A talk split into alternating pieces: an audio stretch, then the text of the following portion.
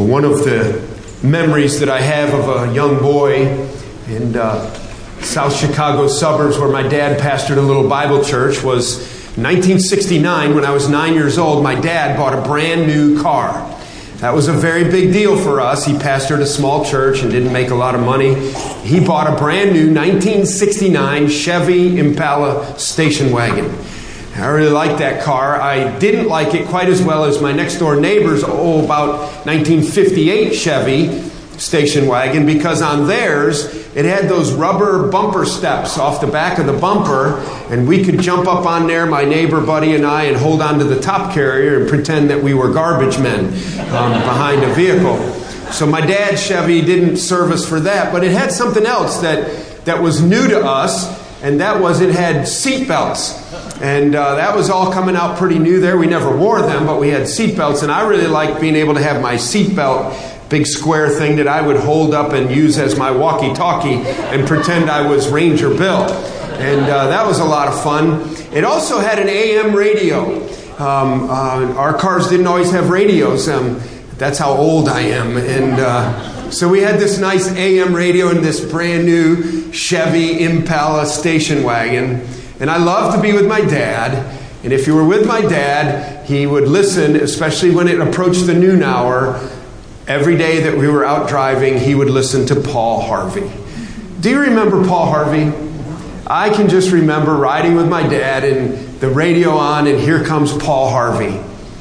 And I remember um, on multiple occasions hearing Paul Harvey tell his now quite well known Christmas story. I thought I would take a minute, and though I can't do Paul Harvey's voice, nor will I try, um, I thought I would take a minute and read this classic Christmas story that Paul Harvey would read every year around this time of year. It goes like this It's entitled The Man and the Birds by Paul Harvey. The man to whom I'm going to introduce you was not a Scrooge. He was a kind, decent, mostly good man generous to his family, upright in his dealings with other men. But he just didn't believe all that incarnation stuff which churches proclaim at Christmas time. It just didn't make sense, and he was too honest to pretend otherwise. He just couldn't swallow the Jesus story about God coming to earth as a man. I'm truly sorry to distress you, he told his wife, but I'm not going with you to church this Christmas Eve.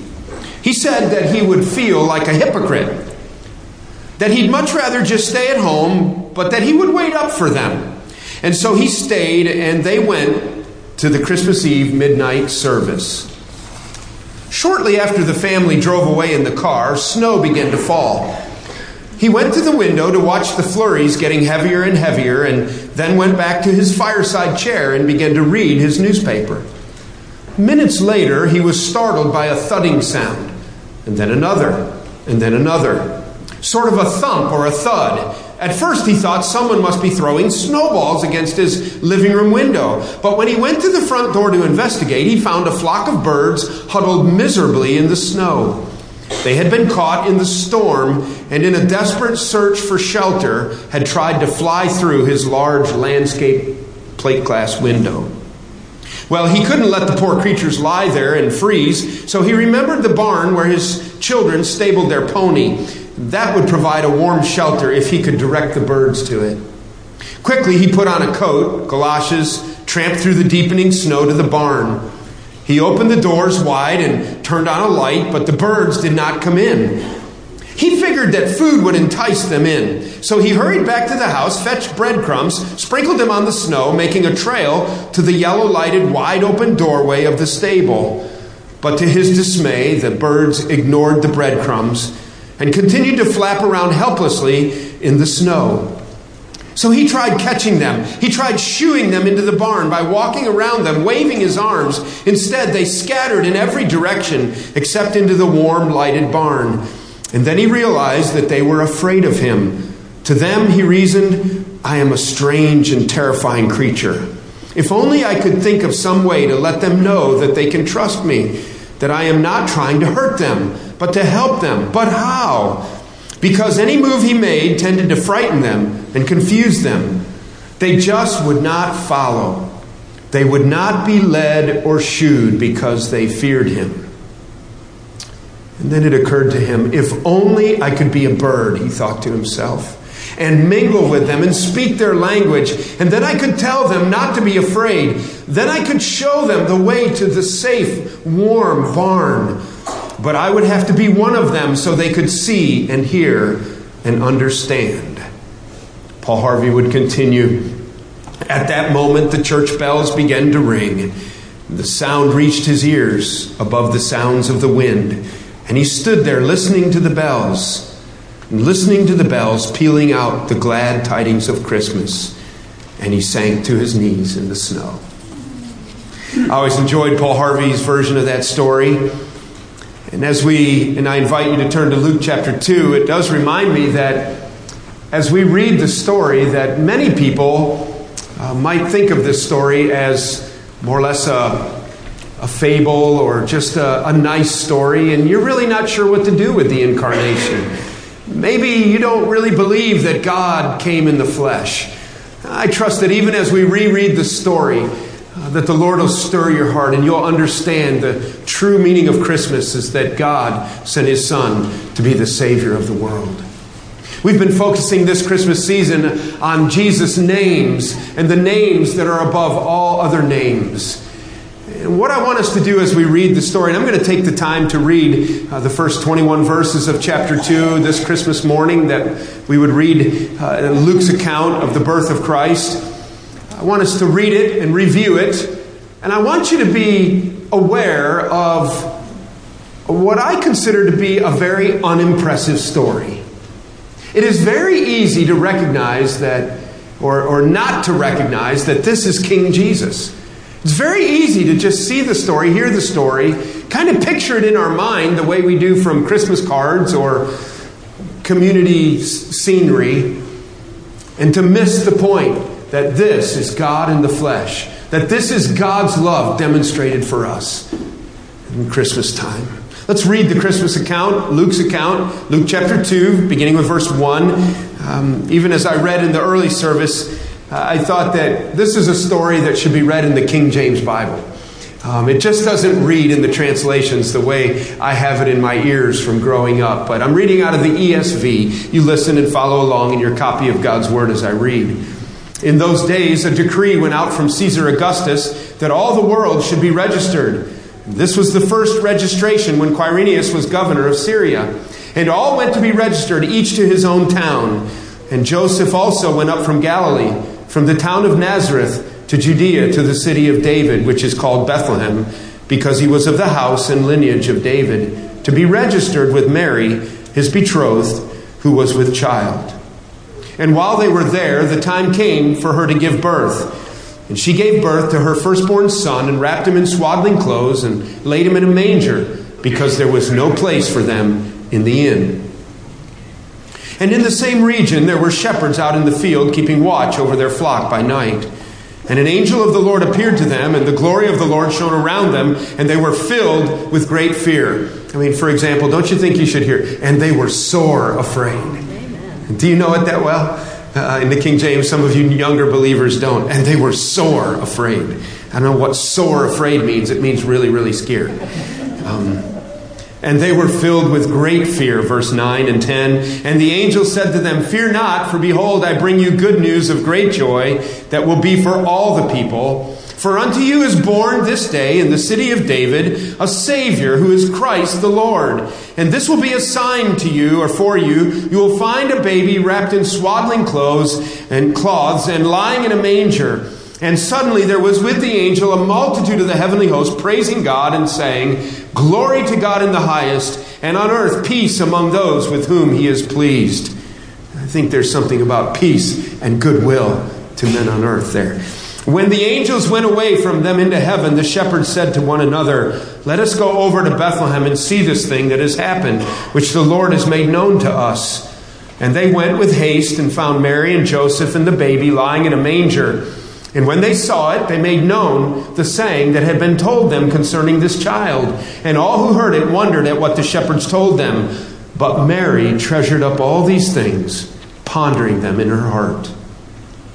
And the shepherds returned, glorifying and praising God for all that they had heard and seen as it had been told them. And at the end of eight days, when he was circumcised, he was called Jesus, the name given by the angel before he was conceived in the womb. Remember Jesus, for he shall save his people from their sin. Yahweh saves, Jehovah saves, Jesus. It's the name above all names, and it is really a simple story. It's, it's really an ordinary story, and in fact, I consider it uh, unimpressive.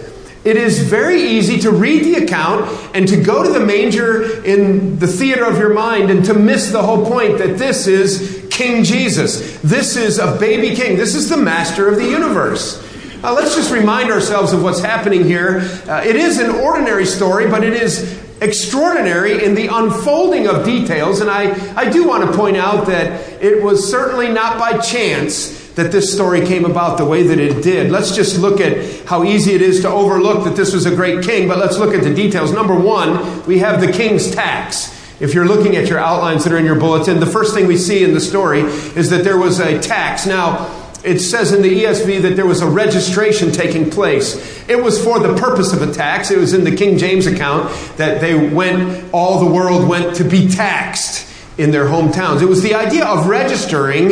Um, Israel was under Roman rule at this time, and so they had sent out a decree, Quirinius had, under Caesar Augustus, that all should return to their communities of origin. Remember that Israel consisted of 12 tribes. And so they were, uh, they tracked themselves through their family name and through their tribe of origin. And so that's why it says that they were of the house and the lineage of David, which would have been the tribe of Judah. And so they were to return to Bethlehem, which was their hometown. It was their origin of their family. There, the records would be kept and they would have some sense of, of the population, and then they would also have a sense of how to go from there for taxation and other purposes that the government would want to know who it is under who, over whom they are ruling. So we have the king's tax. Isn't it interesting that a pagan king uh, gets an idea to call for a tax, which is the motivating factor for a young couple who's betrothed to be married she's pregnant by the Holy Spirit, and they're going to end up, secondly, in their hometown. Number two, their hometown, the hometown of Bethlehem. It's verses 4 and 5. And Joseph went up from Galilee, from the town of Nazareth to Judea, to the city of David, which is called Bethlehem because it is, he was of the house and lineage of David. This is him funneling down to his source of origin and there he was to register. And so people were traveling from all around the world all around the area and the country this geographic region. It is interesting that uh, we know from reading the story that mary is about ready to have a baby and it is interesting to note that that was about a 70 mile journey from Nazareth to Bethlehem, about 70 miles over pretty rugged terrain. But we don't really know how long it took them. We don't really know how she took that trip. We can picture, can't we, her riding on a donkey, and Joseph has the halter or bridle, and he's leading. But they make this trip, and she's great with child. There they are at their hometown, and it it just seems like the unfolding of everyday occurrences, all right? The government's calling for a tax. We've got to return home. But don't we see God's hand involved in all of this? Nothing is by chance. In fact, that reminds us of Micah chapter 5, verse 2. You don't have to turn, turn there. But you remember the familiar, familiar prophecy of Micah hundreds of years before, prophesying that it would be out of Bethlehem, though it was a little town and there we have the hymn, O little town of Bethlehem. Though you are small, Micah said, though you are small, the idea being you are an insignificant dot on the map. And depending on the map, you might not even make the map. He said, O Bethlehem, though you are little or small or insignificant, from you shall come forth one who is to be the ruler in all of Israel. And we know that to be a prophecy about our great Lord Jesus. It sure didn't look like it that night, though, did it? A weary couple of travelers, one great with child, heading into Bethlehem, and there they are, totally unimpressive, totally mingled with the crowd. The governor doesn't realize that he's a puppet being controlled by the Lord and his timing. Mary and Joseph, I think, are still not quite uh, sure of all that's happening, although I think that the dots are being connected and they have some understanding of Scripture and their role of what's happening and the profound reality that they are the, are the caretakers of Messiah himself. Thirdly, it is the right time. It's the right time.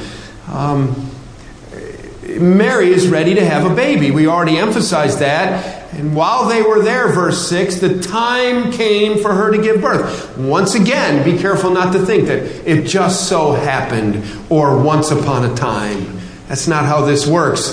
This is the plan of God that is unfolding in Galatians chapter 4 and verse 4, and you don't have to turn there either. But the idea there is that at, it, Paul said in writing about this great gospel that at just the right time, at just the right time, foreordained by God, the idea there was that through the ages of time, as God had communicated in different ways, He had communicated personally to Adam and Eve. He had communicated through the, to Abraham directly. He had communicated through the law of Moses. He communicated through the prophets. He demonstrated the forgiveness of sin through the sacrificial system. And then you have from Malachi to Matthew 400 silent years, and God never spoke. And Paul said, then at just the right time. And you could add to that at just the right place, with just the right people, orchestrated by God Himself. There they are. And we know now through the angel's announcement of what's going to happen. And she gave birth, it says in verse 7 and they wrapped him in swaddling cloths, placed him in a manger, just wrapped him tightly up with these bindings because there was no place for them in the inn. These are humble people. These are people that don't have that significant of connection. And in the crowd of, of the people coming in, there's no place to stay. And then it says she laid him in a manger. And by the way, that's interesting that all of the scenery that we work so hard in all of our Christmas plays and pageants and our demonstrations of nativities. It's all based on that word right there laid him in a manger. It never says he was born in a barn. It doesn't say he was born in a cave. It doesn't say that, he, that there were animals there. It just said she laid him in a manger. That's all it says. Out of that, we have our wonderful crate and metal roofed little barn out here. And by the way, you don't have to write me notes on the yellow cards and put them in the offering plate that the wise men were not at the, at the, um, I know that. I know that. Okay, there's two reasons why we do that. There's two reasons. Number one, because decorating lady does it. And I don't mess with decorating lady. Okay? That's number one. All right? Number two, it, it's, it's, um, you know, it's a literary freedom. it, it is, it's poetic. Um, poetic uh, manipulation to take the story and compress all of the characters. There's probably some word for that. I don't know, but it's like it's like bringing all the characters in the story and bringing them to one point in time, even though we know that chronologically that's not how it happened. So please don't let that ruin your Christmas, all right? And don't comment it around decorating lady, all right? It's all good. I mean, here just at the right time, and, and she laid him in a manger, all right, which is a feeding trough. So, based on the fact that it says a feeding trough, we have these barns and we have cattle lowing. How's the song go? Cattle lowing. Hmm? Baby awakes from the animals. Yeah, right? And it's, it just gives us warm and fuzzies. And somewhere in there, a little boy's playing a drum, right? Um, and he plays his drum for him. Rat-ta-ta-ta. And it's all good, right? It's just great. Well, all that comes about in the barn where Jesus was born from the phrase, laid him in a manger. she laid him in a manger. Um, my mom laid my little brother in a dresser drawer. You ever do that? See, we didn't have room in, her, in our house for a crib, in our little house. So she opened her bottom dresser drawer, and there she laid, made a bed for my little brother. You just do that, right? You just do that. Poor people do that. A manger. Humble people. But we know from the angel's song, I call it the angel's song, uh, that there was in the same region, there's these shepherds, they're key players, keeping watch over their flock by night. And the angel of the Lord appeared to them, and the glory of the Lord shone around them, and they were filled with great fear. I guess so. In the middle of the night, totally disrupted. There were a lot of sheep in this area. By the way, sheep were so common for the sacrificial system, for one thing, and it, commerce and agriculture here was so, uh, so centered on, on this animal that it was so common that some people have tried to determine the time of the year when shepherds would have been out in the field to determine the timing of the birth of our Lord. You can't do that. They were always out in the field with their sheep in this area. All right? And we know, okay, don't write this on a yellow card either. I know that December 25th it's very unlikely that this was the exact day when our Lord was born. There was a day when he was born. I have no idea what day it is, and the Bible doesn't tell us. But we're celebrating that we are remembered by a loving Heavenly Father to be given a gift that does for us what we cannot do for ourselves. So here we are, and the angel makes this announcement. The angel said to them, Fear not, for I bring you good news of great joy. Now, notice that will be for all the people.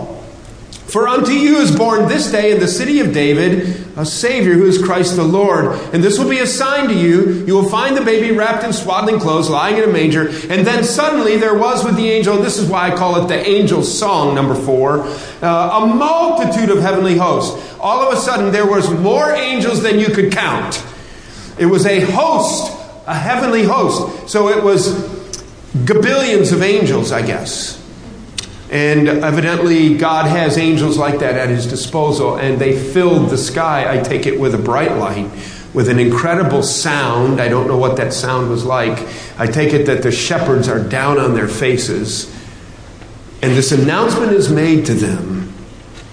And number five, we can experience the shepherd's joy when the when the announcement is made, glory to God in the highest and on earth peace among those with whom he is pleased. Verse 15, and when the angels went away from them into heaven, the shepherds said to one another, Let us go see what's going on.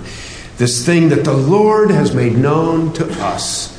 I think they were so pleased and so humbled. You know, I think that the, the shepherds are the living visual of the reality that the message is for all people everywhere because shepherds are the low strata of society. They're like, and you know, isn't it the testimony of Scripture, both in the Bible characters that we see and in even teaching principles like the Apostle Paul in 1 Corinthians 1, that God uses the weak things of the world to confound the wise, to bring down the mighty, the foolish things of the world to confound the wise. God specializes in the ordinary, doesn't he? And he takes the ordinary and he makes it extraordinary. And these shepherds get the announcement and off they go, spreading the joy. And we notice their ordinariness. But I want us to go back to verse 11, and, and this is kind of the, the punch of the message today. It's easy to sit in your chair and let your family go off to church and I don't know about this incarnation stuff. I don't know. You know, it's because we don't really recognize who's in the manger. And the ordinariness of this story belies the reality of the extraordinariness of this baby king.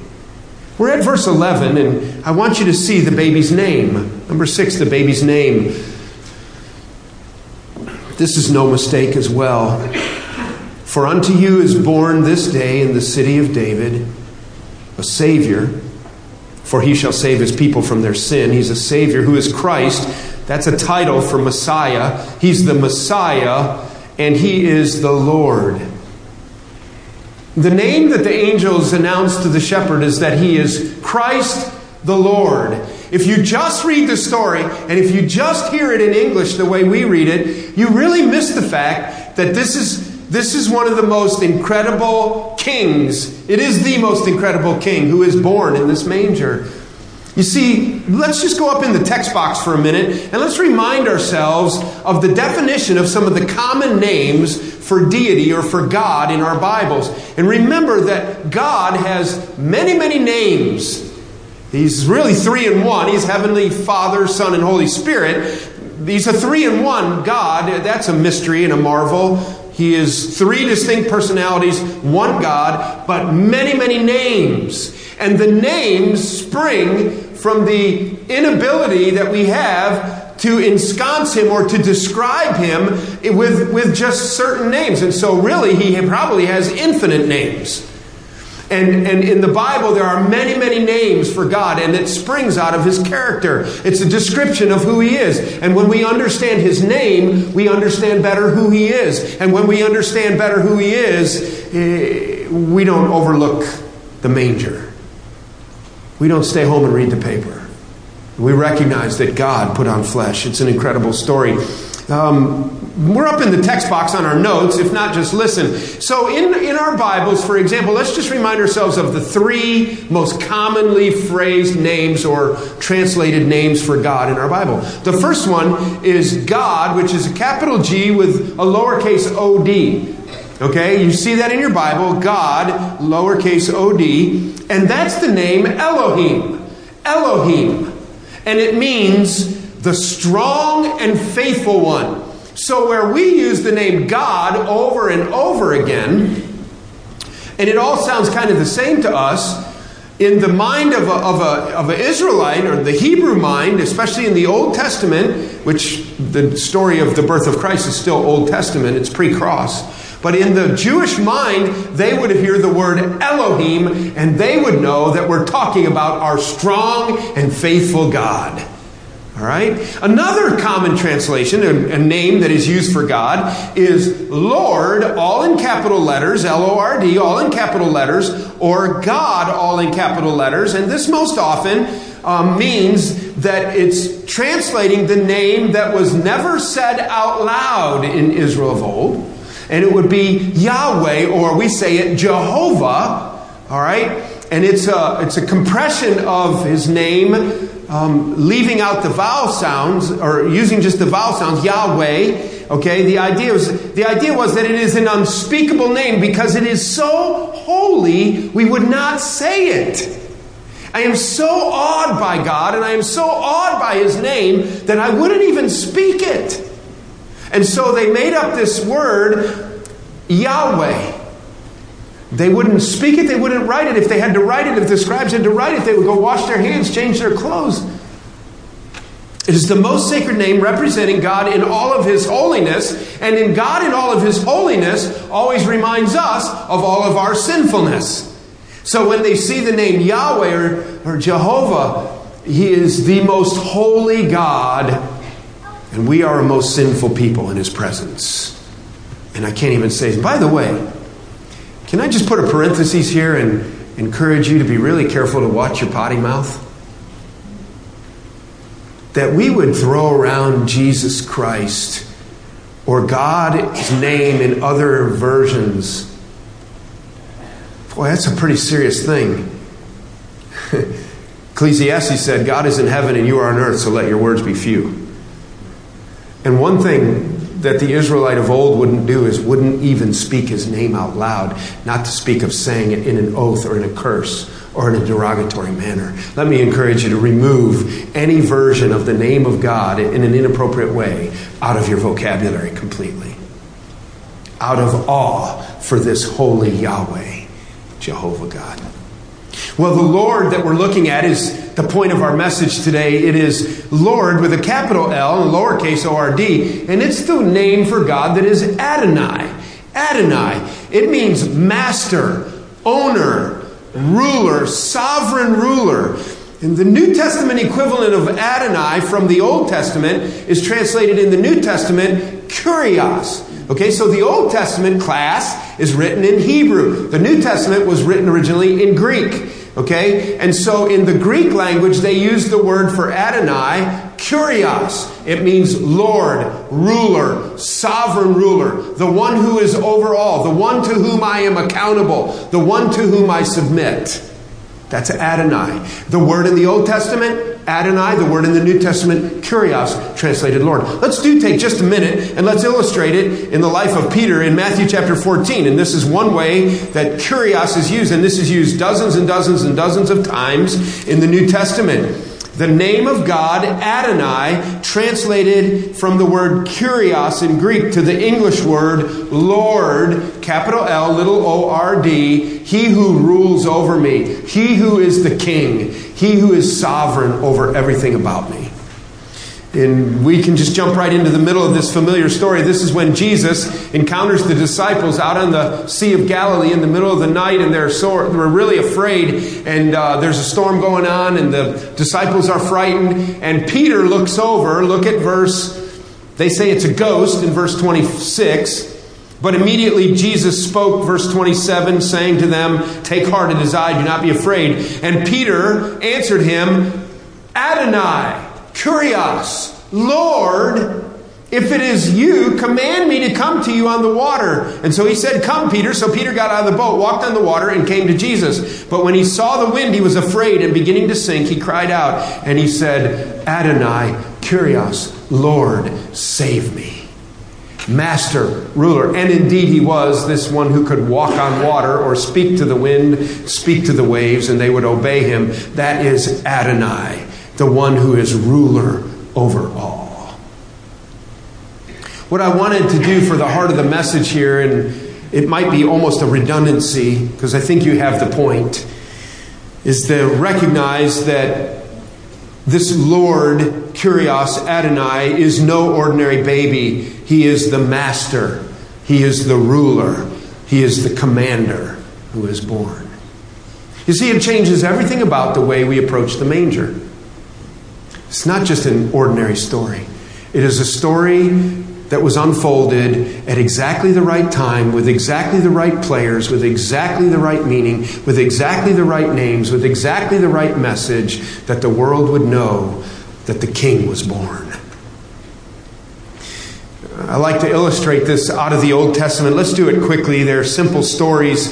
The first one and this is illustrating now the name Adonai from the Old Testament so that we are recognizing the impact of the word Kurios or Lord. It is Christ the Lord, Adonai, Kurios, the Lord who is born. Don't miss this. The first of the Old Testament illustrations, and there are many, is in Exodus chapter 4. And in Exodus chapter 4, the Lord is illustrating to Moses his power so that he will go lead the children of Israel out of Egypt. And in, a way, there's a little bit of an argument going on here. Moses is trying to tell the Lord, I can't do this. You ever tell the Lord that? You ever tell the Lord, I just can't, I can't do this. But the Lord, Adonai, ruler, master, already said, Go do it. He already told Moses at the burning bush, This is my walking orders for you. So in chapter 4, they go through this drill of Moses throwing down his staff, it becomes a snake, putting his hand in his jacket, he becomes leprous, puts it back, it becomes healed, picks up the snake, it becomes a staff again, and he says, those are the signs that you need to know that I am I am Yahweh, I'm God over all, and I'm telling you to do this. And there's a breaking point in this argument that's going on. I want you to see it. Um, because Moses is saying in verse 8, or God is saying to Moses, if they do not believe you, because, see, back up in chapter 4, verse 1, Moses answers God and says, They will not believe me or listen to my voice, for they will say, The Lord did not appear to you. God, they're not going to believe me. They don't believe what I say, and they don't believe that you talk to me. And then the argument begins, and the stick becomes a snake, and the hand becomes leprous, and then healed again. And then verse 10 But Moses said to the Lord, Oh my Lord. L, capital L, little o R D. Oh my Adonai. My master, my ruler, my sovereign one my king. I am not eloquent, neither in the past nor since you have spoken to your servant, but I am slow of speech and of tongue. And then the Lord said to him, Who has made man's mouth? Who makes him mute or deaf or seeing or blind? Is it not I, the Lord? Now therefore go, and I will be with your mouth, and I will teach you what you shall speak. But he said, Oh, my Lord, Adonai, Master, please send someone else. And the anger of the Lord burned. That's enough of the story for there because the point is what? If Moses recognizes that he is his Lord, his Adonai, his master, his ruler, he needs to be quiet. And in fact, God wins the argument And Moses does indeed do what he says, and he provides him then later, right away in the story. That's where he tells him, All right, I'm going to give you Aaron so you're without excuses. And then Aaron ends up being, of course, most of the time more of a pain than a help. You see, Adonai is the master whom we obey. That's why God's anger burned. I'm your Adonai. I'm your master. You are the servant. You don't talk back to me. I told you to go do this. The master has a right to demand absolute obedience. Absolute obedience. He's my Adonai, master, Kyrios, Lord. Obey him. He demands obedience, absolute obedience. He's also a great king before whom we bow. He's a great king before whom we bow. And, and this is the story in Isaiah chapter 6. And you can turn there if you want. But there he says, This is the year that King Uzziah um, died, and he said, "I saw the Lord high and lifted up." That was that's Yahweh, the Lord Almighty. Um, the idea there, and and and then he he goes on. Let's. I need to turn there. Um, I was going to try to speed speed through it, but I, I better just read it, and it'll go faster and smooth, more smoothly. He said in verse Isaiah chapter 6, uh, the king Uzziah died. I saw the Lord sitting on upon a throne high and lifted up. His train filled the temple. Above him, seraphim, the wings, the covering of the face, the covering of the feet. Holy, holy is the Lord of hosts. That's another name for God there. That's, that's Yahweh Sabaoth. Lord of hosts, the whole earth is full, is full of his glory, and the foundations of the threshold shook at his voice. He's a mighty God here. And the house was filled with smoke, and Isaiah's response is to cover up, man. Dive underneath the couch. Woe is me. Because when you're in the presence of a holy God, what do you see in yourself? Your unworthiness, right? You recognize how dirty you are. And he says that. He says, Woe is me, for I am lost. I am a man of unclean lips. I dwell in the people of an unclean lips. My eyes, though, have seen the King, the Lord of hosts, Lord Jehovah Sabaoth. Then one of the seraphim flew to me, having his hand in his hand a burning coal that he had taken from tongs in the altar. He touched my mouth, and he said, Behold, this has touched your lips. Your guilt is taken away, your sin is atoned. He's forgiven. He's clean in the presence of a holy God. And then God speaks again, and he says, I heard the voice of, here it is, of the Lord, capital L, little O R D, Adonai, my master, my ruler, speaks. And he says, Whom shall I send? And whom will go for us? I have a work to be done. I have a message. I need a messenger. And then he said, Here am I, send me. I will go. Why? Because he recognized this was his Adonai, his Lord, his ruler, his master, and he bowed down before him as though he were a great king. The king has a right to call me into service anytime he needs me. Who shall I send? Who will go for me? Adonai is speaking. In the New Testament, we come to the manger, it's Kyrios, Lord. And indeed, he grows up and he calls people unto himself, right? And he has a task and he has a job. And he, he looks at Peter, James, and John and he says, Come follow me. Kyrios, Adonai, Lord, the master speaks, the ruler speaks. Come follow me. And immediately they drop their nets and follow him.